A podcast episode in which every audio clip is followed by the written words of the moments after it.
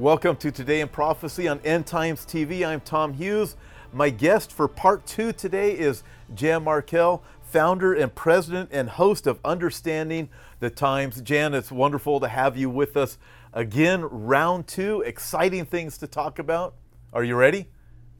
Go for it. Okay, so I'm looking at things. Uh, we look at, I would call it the attack on free speech, the uh, anti conservative movement that is going on and I want to talk a little bit about those things, and then I'm going to have you bring it around to what you see with the big picture. So when I look at something like, for example, Fox News, and recognizing they've been able to eliminate Bill O'Reilly, which to me is enormous. Obviously, he was their big moneymaker in a sense, and and uh, then these accusations started coming against him, and then there was a payoff, and there's a lot of opinions on how that payoff came about. I have my own, not ready to go public with my opinion on that yet.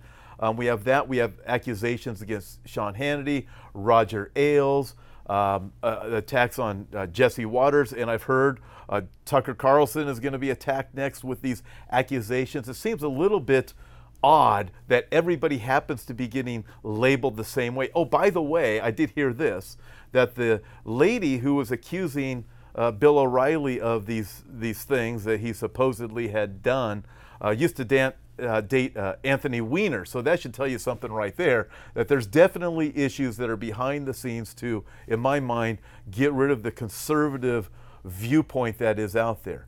And then we take it to the universities in the United States, and uh, the University of Berkeley in California seems to be this beacon for this radical left movement that's taking place. Milo Yiannopoulos was yes. basically kicked out of UC Berkeley last month, and now Ann Coulter, the whole thing going back and forth with her. Uh, she's going to talk on immigration. But we live in a country that you're supposed to have free speech, but it appears that that free speech is going away. Everybody wants to hear what you have to say as long as you agree with them. Right. And uh, that's what's happening. What I find interesting also, Jan, is uh, Bill Maher who's a, a pretty radical atheist, actually agrees with Ann Coulter in this area because he's saying, hey, this is an attack on free speech. Like Ann Coulter or hate Ann Coulter, we can see this going one direction because if, if you're going to eliminate free speech, it's going to come down to the place where you better agree with what is coming out of the state. Uh, that happened with Nazi Germany. Uh, and, and, churches went along with it, which is appalling. I believe that churches are going along with this type of thing already today, political correctness in the pulpit and, and on down that list. But Jan, when you look at this, do you see a bigger picture? Uh, is uh, uh, maybe a global movement going on, or, or, what do you see taking place with this? Because it seems to be happening not just here in America, definitely happening in Europe too, isn't it? And then right. even other parts of the world. What do you see? Well, there, there's certainly one visible player, um, and that would be uh, George Soros. Now, hmm. here, here's who lost in our November election. The globalists lost in our November election because a, a nationalist won, uh, Donald J. Trump. And the globalists, the one worlders, New World Order people, they sound conspiratorial, but it's all in the Bible. There's coming a one world system an antichrist system wants to get established. They're having a big time trouble getting established with a nationalist as head of America, but that doesn't mean they're going to stop trying. And so the Soroses of the world, working with lots of other globalists around the world, are pushing back against everything that you and I call sacred, that we call we call uh, you know patriotic, that we call America First, those kinds of things. And uh, they one of the things they're going after is Fox News. It's one of the few uh, outlets of truth, and they're not perfect, but uh, they have some hosts that have been getting things far more right than wrong for well over 20 years. And one by one, as you said, they're going after some of their high-profile hosts. Um, not only that, but uh, they've gone after Glenn Beck, who's you know, not part of Fox at this time. But they're going after people who are speaking the truth. You cannot have people speaking the truth, just as you said in Nazi Germany. They had to shut down people who were speaking the truth or coerce them to go along with the government. At that time, of course, the Nazis. So the same thing is happening. Now, who's going to win? I think the question, Tom, we don't know is how much time do we have left? If the Antichrist system is waiting in the wings, and these people are all a part of the Antichrist system, they don't know it. They just know they're for a one world government. They don't know what's in the Bible, mm-hmm. but they know they're for a, a one world government, a world without borders. Um, and they're using the environmental movement to play into that. If you have uh, no borders, then you have no pollution because pollution knows no borders. So it's a global problem. So they tagged on to the environmental movement as one of their chief kind of strategies. All I'm saying is a system is in the making. We don't know, Tom, if that system is going to take weeks, months, years, or decades. Frankly, I think it's not going to take real long simply because I believe the trumpet is going to sound, the church is going to disappear in the not real distant future. Yeah, boy, that would be wonderful. I, I, I, you know, it's not about uh, being wonderful because people are going to be left behind. You said in the previous program, it's going to be horrific. People have no idea how bad it's going to be, but I do want to be home with the Lord. But in the meantime, my hope is that I'll be able to take as many people with me as possible. Yeah. I know that's your hope and our hope. Why, why we actually do this?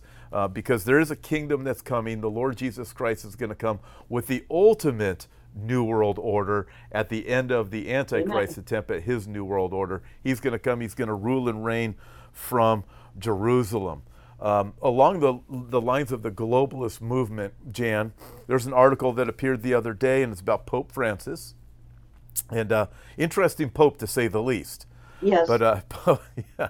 so Pope Francis, he arrives. Catholics should be troubled. Pardon me. Catholics should be very troubled. You know, a lot of them are. Some of the Catholic, uh, but what's uh, what's strange about this is a whole lot of Protestants love this Pope, and there are a lot of Catholics that are saying, "Man, we we have concerns about this Pope." I find that interesting.